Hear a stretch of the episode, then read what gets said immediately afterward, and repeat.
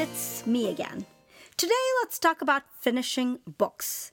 In my experiment, I only counted the books I had finished. An unfinished book was an unfinished book. I did not think it would be fair to say that I'd read a book, although I read it halfway and did not like it. So, what do I do? If I'm on a time crunch, especially with my reading goals, is it worth to finish a book that's dragging, or is it better to just pick a new book and enjoy the experience? I've done it both ways. Here's the question I would ask you if you have an unfinished book that you don't enjoy and are working on. Is there a shortage of books? Do you feel that if you left that boring book, you wouldn't have anything else to read? I think not. I have gone to the bookstore and have been overwhelmed that several lifetimes are not enough to read all the books I want to read. So, why waste any moment of your valuable lifetime reading something that doesn't speak to you? I know this. I find myself working on a book that's just progressing slowly for some strange reason, and yet I find myself staring at the books on my shelf that I want to read. Oh, when will I read these? I wonder. And yet I have this other book that I'm working on. I feel like some of the books are chains and shackles. They hold us back from book progress. If anything, they even keep us from reading or wanting to read. Don't let the book imprison you. You have the key. Unlock yourself and find something more satisfying. I spoke about how I loved teen fantasy. Well, if I feel trapped by a book, I think the best decision for me is to skip and get back to my roots of reading the genre that I love. For me, I've been reading a couple of self help business books, and there's one that's still quarter done, and yet I'm ready to pick a teen fantasy series. This happened to my friend. She was reading these heavy books and then she pulled out Miss Peregrine's School for Peculiar Children so she could keep moving forward in her reading project. She called me later to tell me that she wasn't reading anything deep, but she enjoyed the Miss Peregrine's book and she continued with her reading adventure that way. If a genre has you trapped, then switch. It's easier than switching careers.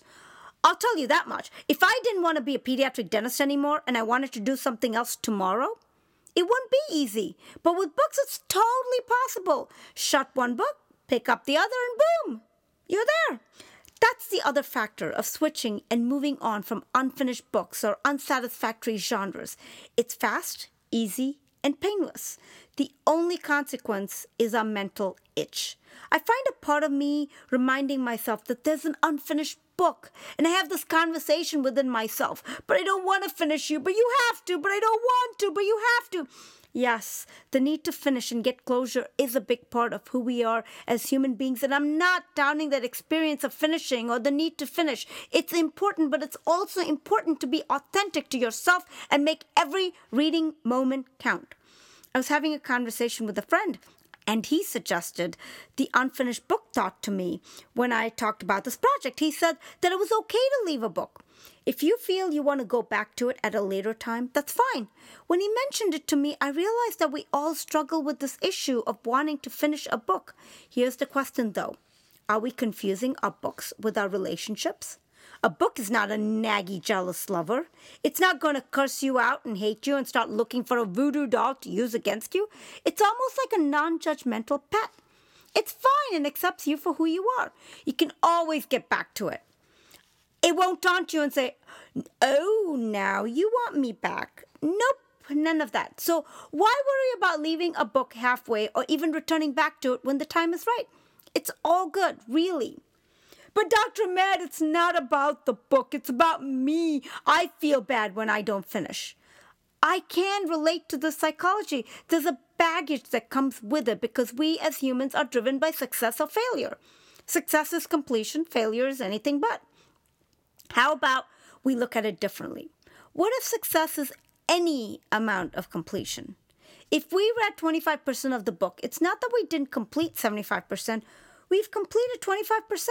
How about give ourselves credit for that 25 and move on?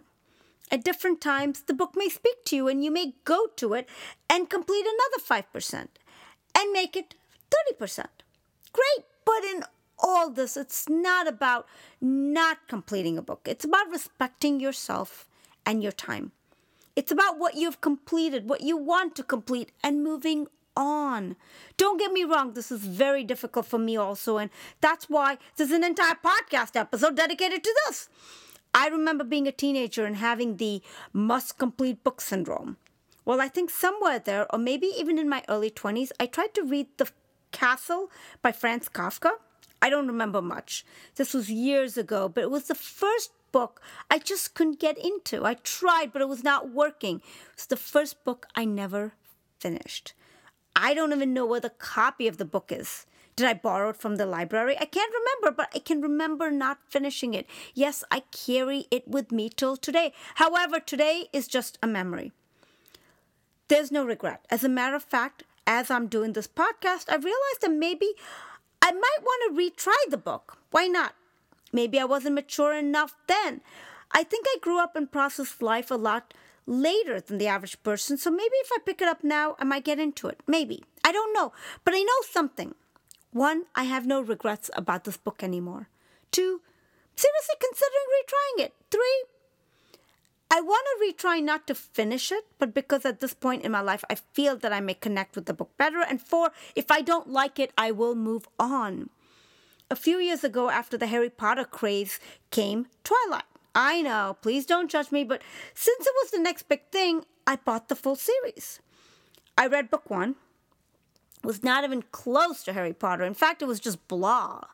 As much as I love Teen fantasy, I think this was more a romance than fantasy. I struggled through book two, and book three and four have been left unread. You could argue that I did finish books one and two, but I would argue that I didn't finish the series. You can always argue against yourself, but why do it? Shouldn't you be supporting yourself and protecting yourself from harsh critics like yourself? I think you should. Think about it this way you have come so far.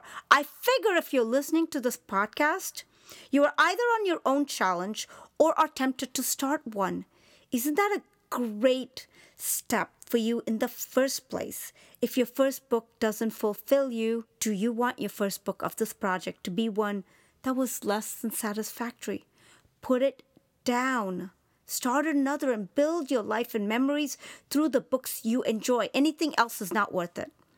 Thank you for listening. I would appreciate you sharing this podcast with your friends, and together, let's read more books that we enjoy. I'm Dr. Shanaz Ahmed with Living a Life Through Books, signing off. Remember to water the seeds within you. It's time.